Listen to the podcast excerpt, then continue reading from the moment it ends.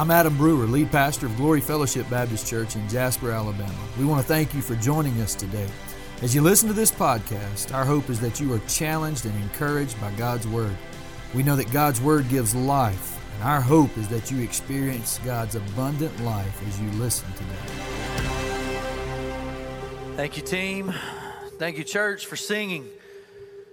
And this morning, I encourage you to take your Bibles and turn with me to Matthew chapter 5. Matthew 5. And while you're standing in honor of the reading of God's Word, you know, even our ability to sing praise to Him is a gift from Him. It is His breath in our lungs that allows us to praise Him. And so, in everything, we are dependent upon and grateful to uh, God and His gifts. Matthew chapter 5 this morning, verses 27 through 30, as we continue our walk through the Sermon on the Mount. I've entitled this series Kingdom Living. What does it look like to live and to be a citizen in the kingdom of heaven? What does Jesus call his citizens? What does he call their lives to look like? How is it that the kingdom affects our speech, our thinking, our motivation? And today we look at our purity. And so today we're going to be looking at Christian purity, Matthew chapter 5, verses 27 through 30. Anybody grateful that we have one another to worship with this morning and to be here? You have heard that it was said, You shall not commit adultery. But I say to you that everyone who looks at a woman with lustful intent has already committed adultery with her in his heart. If your right eye causes you to sin, tear it out and throw it away, for it is better that you lose one of your members than that your whole body be thrown into hell. And if your right hand causes you to sin, cut it off and throw it away. For it is better that you lose one of your members than that your whole body go into hell. Let's bow our heads and pray this morning and ask the Lord to do what only He can do through His Word. Father, this is a weighty topic. Just as last week, in your divine orchestration, you brought together this series to preach on anger and hatred last Sunday with everything going on in our nation. And God, just as that was a word that we needed to hear and reflect on and act on, so God, today this is a message from your word that carries your authority, that demands us to hear it, to meditate on it, and then to respond accordingly. Father, we want to be citizens of your kingdom that while we're here on earth, allow your light to shine through us so that others who are living in darkness may see the light and run to it, run to Jesus. Father, I pray this morning, God, that uh, we'd be quick to hear. God, I, I pray this morning something that comes out of my time of devotion and reading this week in 1 Samuel 3. And I pray that what was said about Samuel may be true this morning that you did not allow one word that he spoke to fall to the ground. God, that's my prayer. Is that not one word that is spoken today from your word under your authority would fall to the ground, but that it would find a heart and a soul in which to grow and produce righteous fruit. Father, that it would transform that it would convict where necessary, where it would encourage and heal where there is brokenness. And so, God, today, as we look at these verses, your words, may we not be quick to turn our attention off and to turn our ears off, but may we be ready to encounter you through your word today. Amen. You can be seated.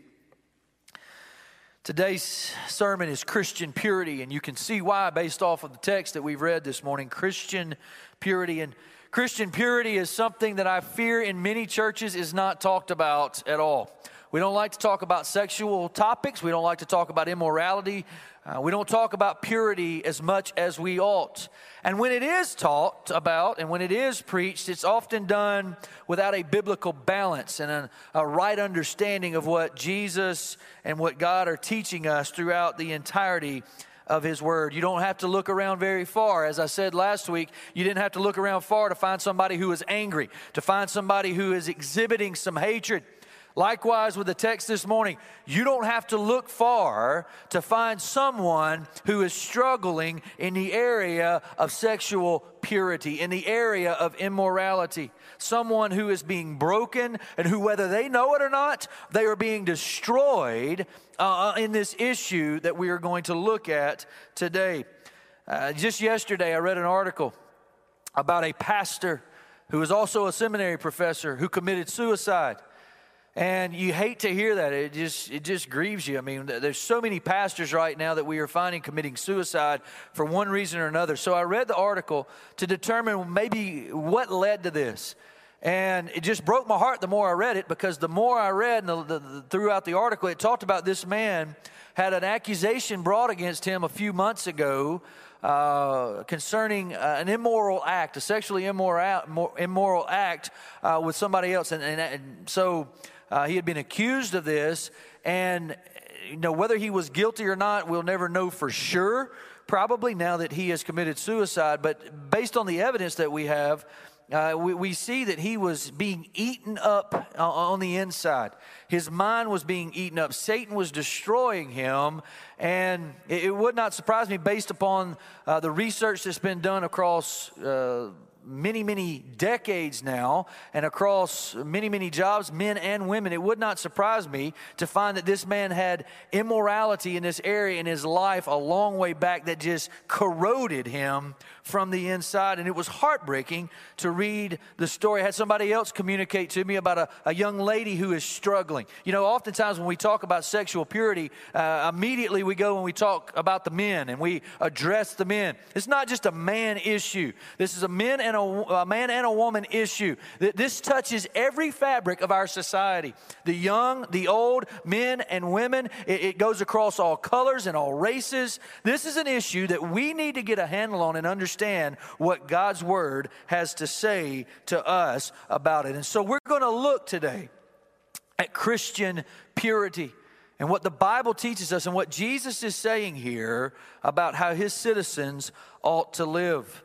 Before we get into this text this morning, before we get into this text, I want to just share with you something that's on my heart and has been on my heart for quite some time. I don't know what you, as you grew up, if you grew up in church, if you grew up around Christianity, I don't know what you were taught or how often this subject was taught on.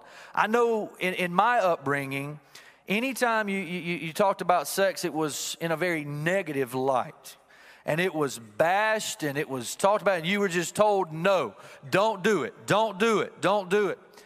And I want you to know today, okay, God's word is very clear that sex is good. It is a gift from God and it is a beautiful thing. But kind of like a fish in water, a fish can enjoy water uh, and, and, and can live and thrive in water. The moment that a fish jumps out of the water, he begins to struggle and he begins to suffer, and ultimately he is killed because he needs the water to breathe. And likewise, sex is a very good gift. It's like food, it's like money. These are good gifts from God, but when we step outside the boundaries that God has prescribed for us, it turns into an evil master. It moves from being something beautiful and good and wonderful to something that leads us down a path of destruction. And so I want you to hear me this morning to say, go read the, the book of Song of Solomon. If you are married, go read Song of Solomon. You will see that God's word teaches that, that sex is a good thing when it is practiced within the confines of a marriage between a man and a woman who are up under the lordship of God. I, a lot of the counseling that I've done in, in my years of meeting with folks and trying to help marriages and doing premarital counseling, uh, a lot of the counseling that I've done, here's what I have found. Here's what I am seeing. Because we as Christians and as pastors stand up and talk negative, negative, negative, negative about sex, uh, when people are in marriage, it then becomes a problem for them because it's not just a light switch that you turn on and off as to whether you appreciate it and understand it and, and, and desire it or not. It's either good or bad. And so I want you to hear this morning before we deal with this text sex is good and it's wonderful when it's within the prescribed boundaries that God has given. What Jesus is talking about here is the kind of immorality that is practiced outside of the boundaries that God has given us. And just like in Jesus' day, so too in our day, we see that it is rampant. And I don't think you'd have to look far to see just how rampant this idea of lust and intent really are. And so let's walk through this text today so that the Lord can deal with us and we can respond appropriately to the text before us today. First thing I want you to see is that Jesus defines sexual sin. He defines it for us, and it is this even the heart motivation of looking with lustful intent. Looking with lustful intent. It is more than physical, it is a matter of the heart. You know, last week we talked about anger and hatred. And it wasn't just a question of have you killed somebody physically, it was a question of what's in your heart. How do you think about another person? How do you think about another race? How do you think about those that are older or younger than you? How do you think about somebody that's offended you or said something that came across as offensive? It was a matter of the heart. And so, here too, Jesus is saying when it comes to the area of uh, sexual purity, it is not just a matter of something, have I committed physical adultery with somebody else? The question goes down to the hearts. Have I looked with lustful intent? During the days that Jesus was teaching, the religious leaders, the scribes, the Pharisees, they had taught that there was a very narrow road of sexual immorality, and there was a very broad road of sexual purity. So almost everything was okay. Almost everything was accepted.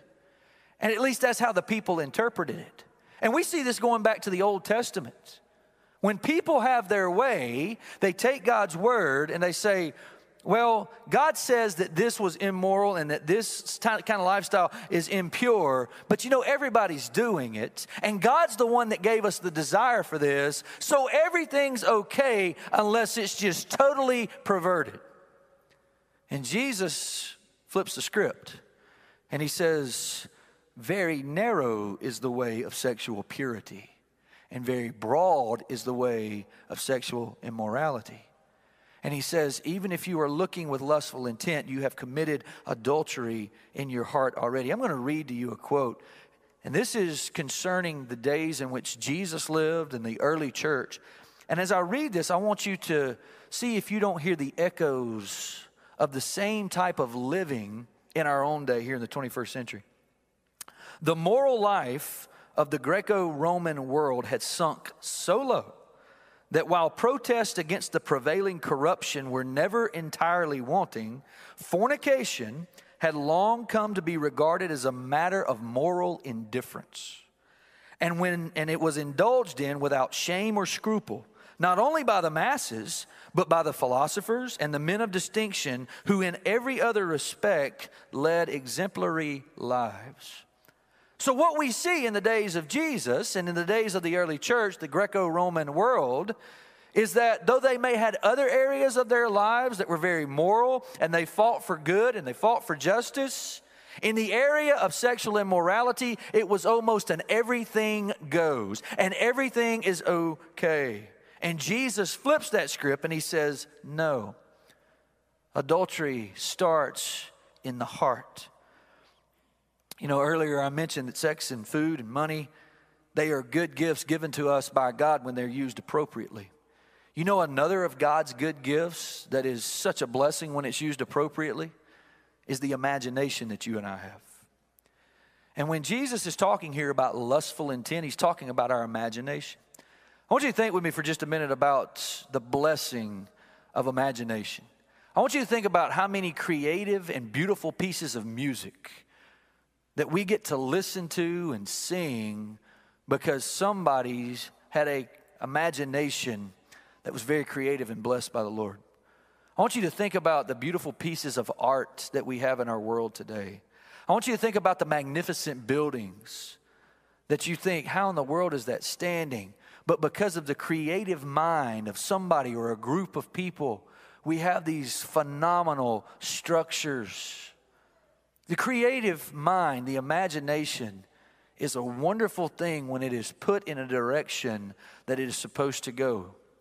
But when the imagination begins to look and pursue things that God didn't intend us to look at or pursue and to think about, the imagination can turn very foul. And it becomes a rottenness that leads us to destruction in a number of ways. And so Jesus here is talking about the imagination, this, this lustful intent, and what goes through your mind, these thoughts when you see a certain individual or when you see images that cause us to in some ways to in some ways treat others as less than human and definitely as less than image bearers of almighty god i'm reading a book right now it's entitled The Care of Souls. The Care of Souls. And there are some things in the book that, from a pastoral point of view, that I disagree with. But there are some other things in there that are just very refreshing and uh, creative and just, just wonderful. And he speaks to pastors and he speaks to what's going on in our culture today. And I want you to just listen to this thought uh, that this author gives us concerning the area of sexual purity. He says this habitual pornography is the proverbial perfect storm of temptation. It is a toxic concoction for the old Adam that lives within us. It whips up together the lust of the eyes and the lust of the flesh, and then it tops that off with a delectable delight of pride. It thrives in secret. It is fed and nourished on the passions of our private imagination. Therefore, we must get rid of them. We must spit it all out and bring this sin into the light where it can be exposed and repented of. Friends, I could give you statistic after statistic after statistic concerning the billion with a B dollar industry that pornography is today. I could tell you story after story of how during this two to three month pandemic, these illicit websites have exploded with volumes of people who are watching this garbage. And you know something about pornography, this looking with lustful intent? It not only quenches the work of the Spirit of God in our lives, it is destroying minds, it is destroying marriages, it is destroying families. And the church, for the most part, has been very silent about it. To our shame and our disgrace. This sexual revolution that is ongoing in our society today, there is going to be a massive fallout from this where people are going to be dealing with guilt and hurt and feelings of worthlessness. And they are going to be looking for help and healing. And if the church of Jesus Christ has nothing to offer them because we're engaging in the same tendencies and giving ourselves over to the same temptations and the lust and looking at the same things that they are, that the world is looking at, we will have nothing to offer them when they hit rock bottom. We have to pave a better way forward. We have to come up under the control and the lordship of Jesus Christ in this area of our lives and say that there is a better way, and it is the pure way of Jesus. Before we move on, as we talk about the imagination, you know, this is kind of a two way street the imagination. Paul, when writing about how the church ought to conduct itself, he speaks to women and he talks about modest dress. And I know when you, t- when you bring up the topic of modest dress, everybody says, Whoa, you better not approach that subject, better not teach and preach on that. Why? It's in God's Word. And therefore it is important, and it was put there for a reason. Jesus here speaks from the perspective of a man in Matthew 5 because he talks about looking at a woman with lustful intent. But we know that both men and women struggle with looking with lustful intent, with sexual impurity. So when Paul is talking about the way that women dress, I think that that is also something that men ought to do some self evaluation and self examination on. And so Paul tells ladies, dress with modesty. And I don't want to camp out long on this issue, but I think it needs to be said. Because if we're going to talk about purity, and we're going to talk about self control and self discipline and the Spirit's guiding of our life in this area, we also need to help one another out by how we dress in this particular area. And it's John Stott, who was a pastor who had a way with words. And as he talks about modest dressing, he says this He says, Ladies, you ought to dress in a way that is attractive, but you ought to never dress in a way that is seductive. And he says, You know the difference, and men know the difference as well. We ought to set the example in how we dress, whether we're in the church house or on the shoreline. We ought to set the pace in how we dress and set an example in the area of purity to declare to the world that we are citizens of another society so that when we're by the pool, we would dress in a way that's pleasing to the Lord. And when we're sitting in church, we dress in a way that's pleasing to the Lord and honorable to other people. Because it doesn't take long for the old imagination to begin to stink and to begin to become foul and lead us down a road that is very sinful and destructive. So Jesus defines for us what sexual sin is it's looking with lustful intent. And then he goes on and he begins to describe to us the seriousness of sexual purity for the Christian. The seriousness of sexual purity for the Christian. Now, I shared this in the first service, and I want to share it with you because I believe it speaks to what Jesus is talking about here. When you begin to look in the Old Testament and the New Testament at all the various sins that Jesus warns his people to stay away from, he says this is unholy and it ought to not be a part of your life. When you look at all the sins throughout the scriptures that the prophets most preached against, and I think they probably most preached against specific sins because those were the sins that the people were committing. The two sins that stand out more than any other sins are number one, idolatry, and number two, sexual immorality. Just go through your Bibles, go through the prophets. Idolatry and sexual immorality. And the reason for that is that they often went together because when you and I stop worshiping the Creator and we begin to worship the creature, we begin to worship people's bodies and what they look like. And we begin to fantasize. And it leads, as we worship the creature, it leads to sexual immorality. And the thing that God is constantly calling his people to is a purity that the world can see and then therefore pursue. And so Jesus says here, this is a very serious matter. This isn't, this isn't just you choose to do this if you want to, or you can continue to live like the world if you want to in the area of sexual purity. Jesus is very serious, and so he says, if your right eye causes you to sin, what should you do? Plug it out. Because it would be better for you to be maimed and still find your way into the kingdom than to go to hell. And if your right hand causes you to sin, what should you do? Cut it off. For it would better be better for you to be maimed than to enter eternity serving the master of sin. Now, please understand, Jesus is not talking about here that we earn our way to heaven by being sexually pure. Jesus is using graphic hyperbole here to drive home an important point. And it is this that God's people's sexual ethic is very different from the world.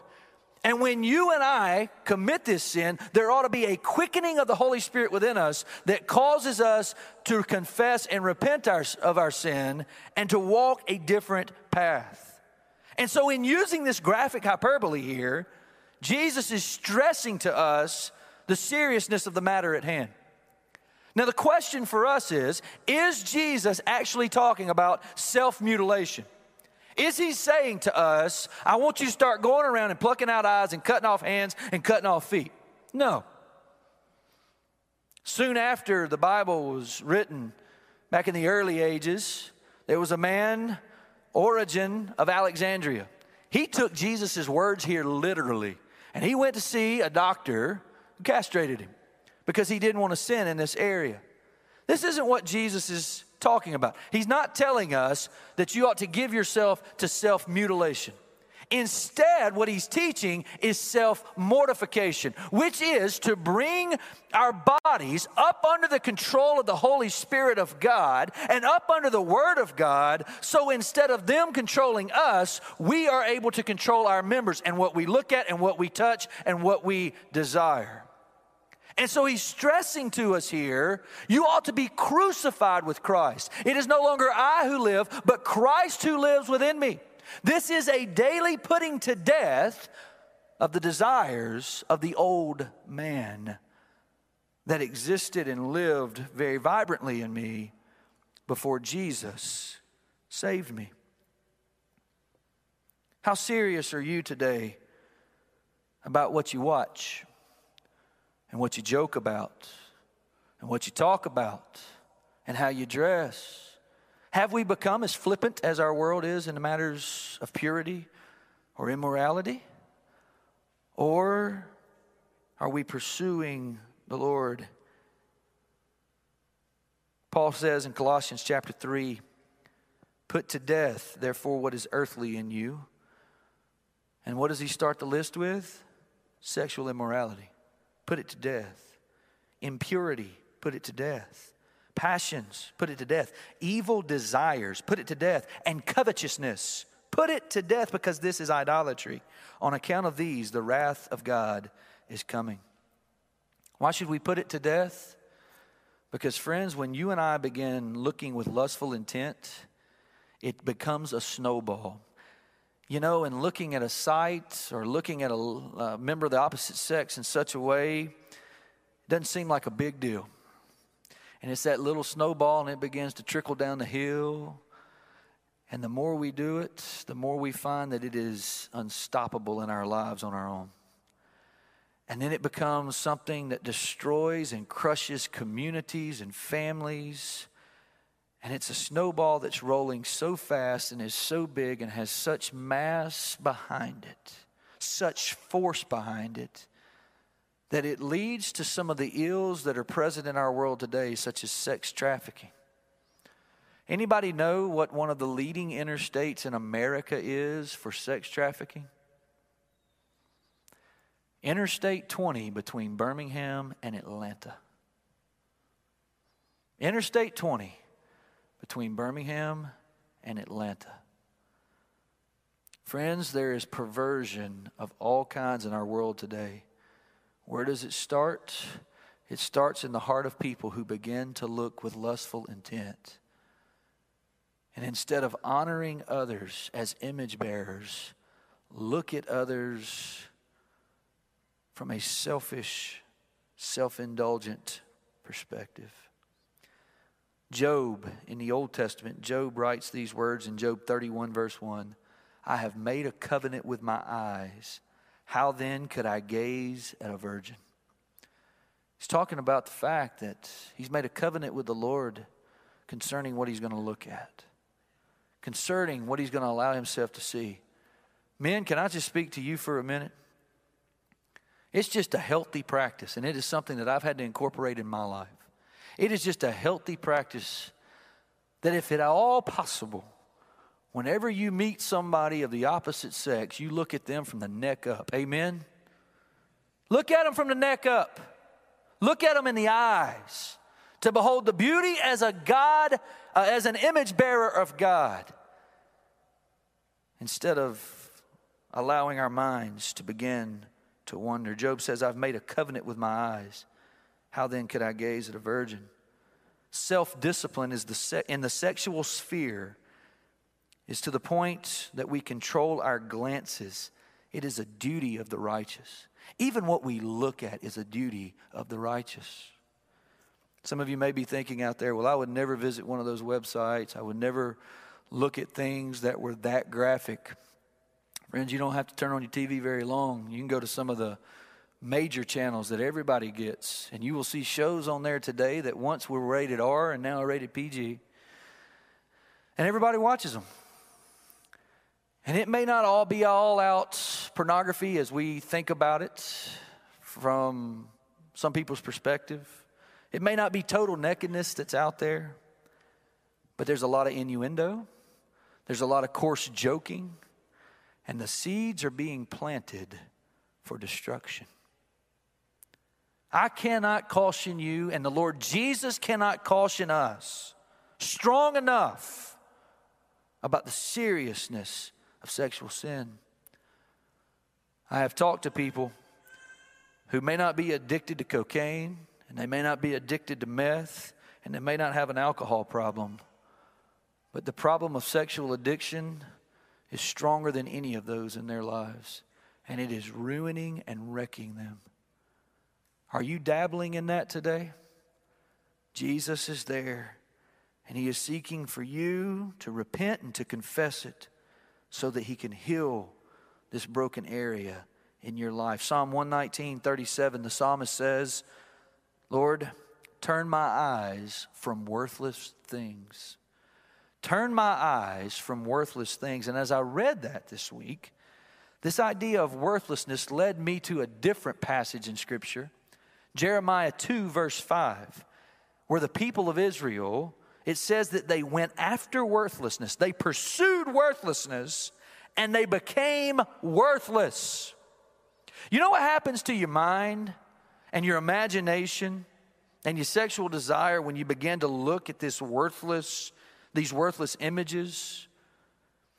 It turns your brain to mush. It turns your heart to mush so that you can't rightly communicate with or appreciate a member of the opposite sex, or in some cases, a member of the same sex as God intended for us. It turns us to where we pursue nothing but this worthlessness. Is Jesus talking about self mutilation here? I think he is talking about throwing the phone away if you need to and taking the computer and throwing it over the back deck if you have to. But more so than anything, I think he is speaking about here crucifying the old Adam every day. How many of you would admit that even as a believer, whether it's on this issue or some other area in your life, an area of temptation and sin, the old Adam tries to rise up in you every once in a while. Anybody admit that? Anybody there? Okay. I'll admit it to you. There, there are days and there are areas in my life that if I don't put them to death daily through the Word of God and the Spirit of God, and just asking the Lord and committing myself to Him, today I want to be under your control, it would become a real issue in my life. A real issue in my life. And we as churches want to talk about homosexual sin. Friends, that is a problem and it is a sin against God. I don't mind saying so. And there is grace and deliverance for those who are struggling in that particular area of your life. But, friends, more, more so than any other sin, I am confident in saying that heterosexual sin and this lustful intent is prevalent in our churches and in what we watch, and it needs to be dealt with. And so the old Adam is rising up and it is our responsibility every day to drown Adam, the old Adam, to take him every day and to drown him in the blood and in the word of God until he can't breathe that day. It is a vicious cycle. It is spiritual warfare that you and I are engaged in. And if we do not seriously take uh, what Jesus is saying here to heart, and crucify the old Adam, we will look up and we will see that we have quenched the Spirit of God in our lives. The question for us this morning is this Will we be spiritually disciplined or will we experience spiritual destruction? Spiritual discipline or spiritual destruction? That is the question for us. This morning in the first service, Philip started us off and he prayed. And his prayer was directly from the pages of Proverbs. You know, I read a lot of Proverbs. I've gotten to where I read about a chapter a day, depending on what day of the month it is. That's the chapter that I read out of Proverbs. I've taught through Proverbs here on a Wednesday night. We went through it. And Proverbs is a father speaking to his son, teaching him about wisdom, teaching him about life and how to honor God with his life. And man, there's so much in Proverbs. It, it, deals with money, it deals with work, it deals with laziness, it deals with whole sorts of things. But one of the primary issues, as you read Proverbs, you can almost feel the burden of the father as he's trying to raise his son in a God honoring way. And folks, I feel this burden with my own two sons. The burden of this father in Proverbs as he warns repeatedly his son to stay away from the adulterer, to stay away from the wayward wife, to stay away from the prostitute. And over and over and over and over again in Proverbs, there is this warning stay away. Her ways are destructive. And if he was speaking to his daughter, it would be stay away from him because his ways are destructive. It will lead you down a path of economic poverty and physical disease. It will lead you down a path of spiritual poverty and emotional emptiness and despair. And this father is pleading with his son stay away. Are you going to be disciplined or are you going to experience destruction?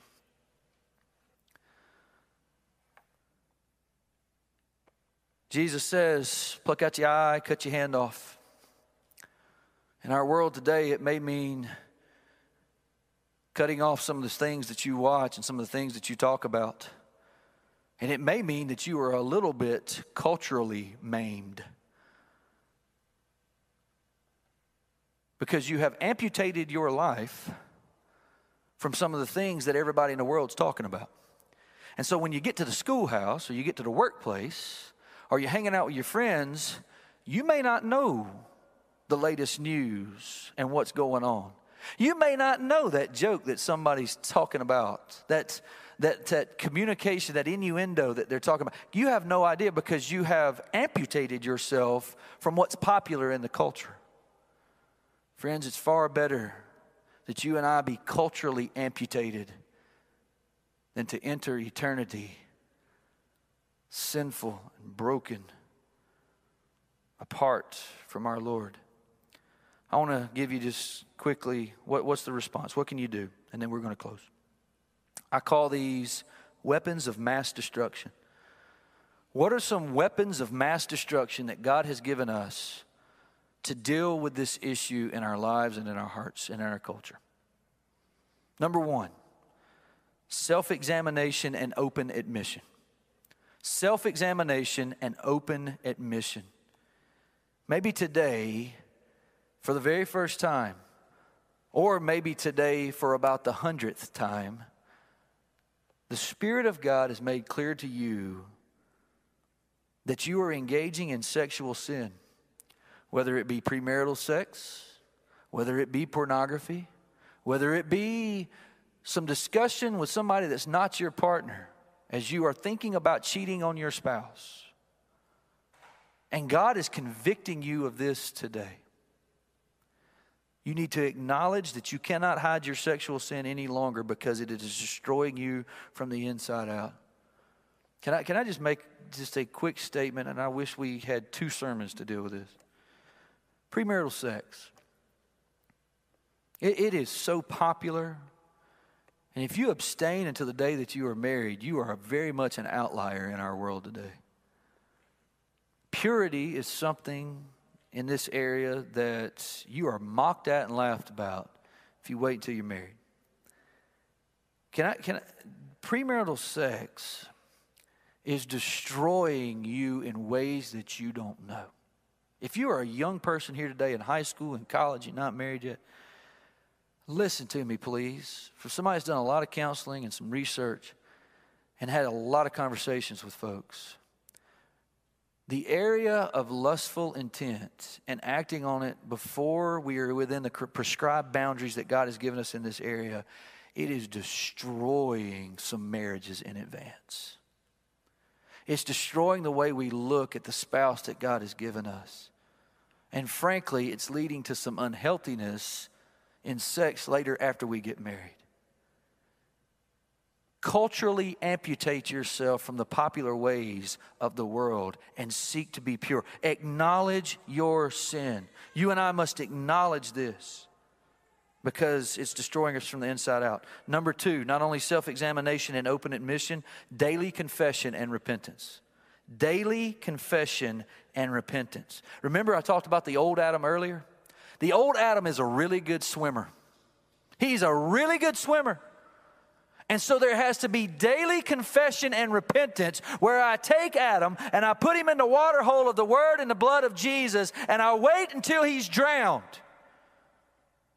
Daily confession and repentance. And some of you may be saying, well, if I if I have to confess and repent of my sin every single day, that means that I am a very weak Christian. No, friends, if we read your Bible, what you will see is that daily confession and repentance is a mark of spiritual maturity because it shows that you understand the gravity of sin and the holiness of God, and more and more is exposed in your life as you are walking and growing with Christ, so that you have a desire to confess it and repent of it.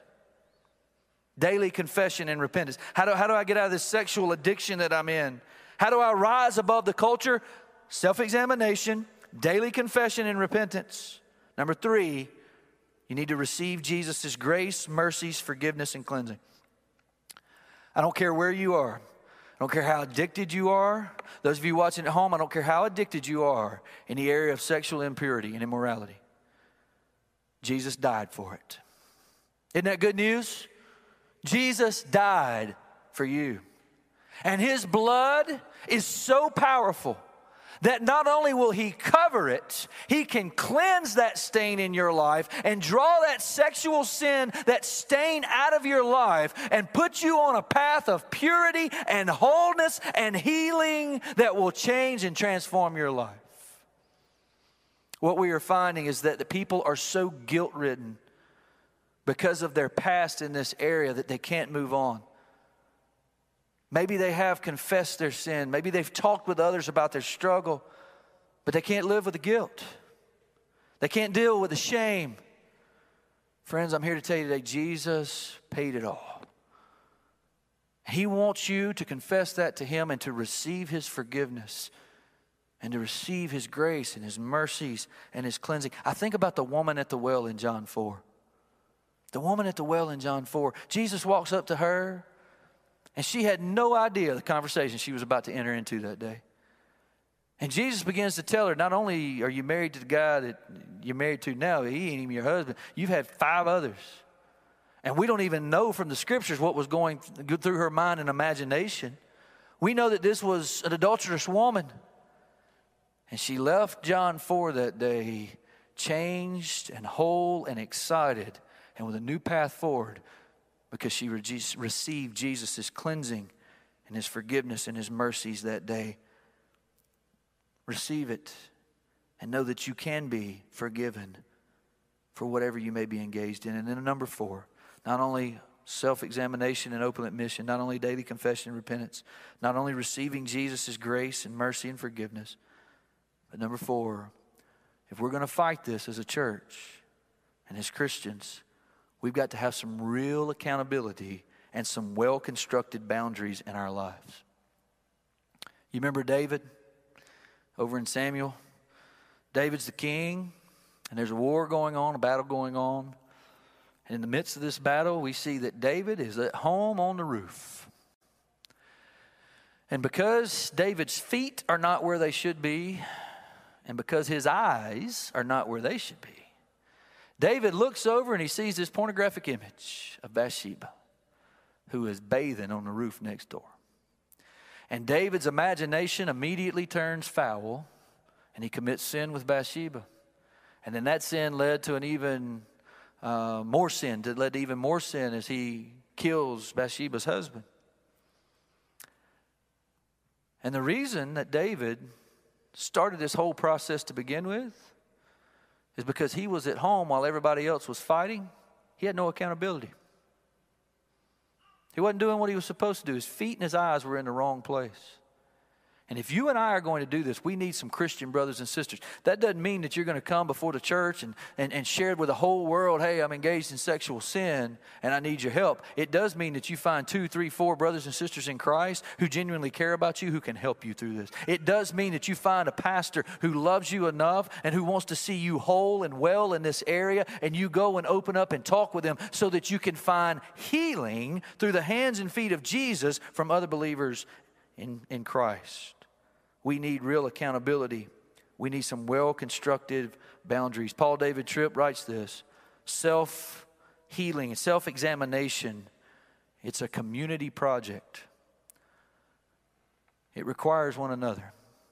You know that the church is a gift from Jesus. Brothers and sisters in Christ are a gift from Jesus to us. And sometimes all we want to show them is our best self. Give them the best image. I've got everything figured out in my life. No, you don't. And I don't either. And I need His Word. And I need His healing every day. I need His blood. And I need brothers and sisters in Christ to hold me accountable. So that if somebody picked up my phone or if somebody were to look at my computer, they would have access to every site I've visited and the things that I've looked at. That's real accountability. And you say, Adam, I would never do that because I'd be embarrassed by what others saw. Do you want to practice discipline, spiritual discipline? Or do you want to experience spiritual destruction in your life? Jesus is clear on this issue about how believers ought to behave in the area of our sexual ethic. Today, Jesus is opening his arms to all of us welcoming, welcoming us in, just like he did at the woman at the well, telling us to admit it, repent of it, receive his forgiveness and healing, and then put some boundaries in place that help us to kill the old Adam every morning when we get up. Let's pray together.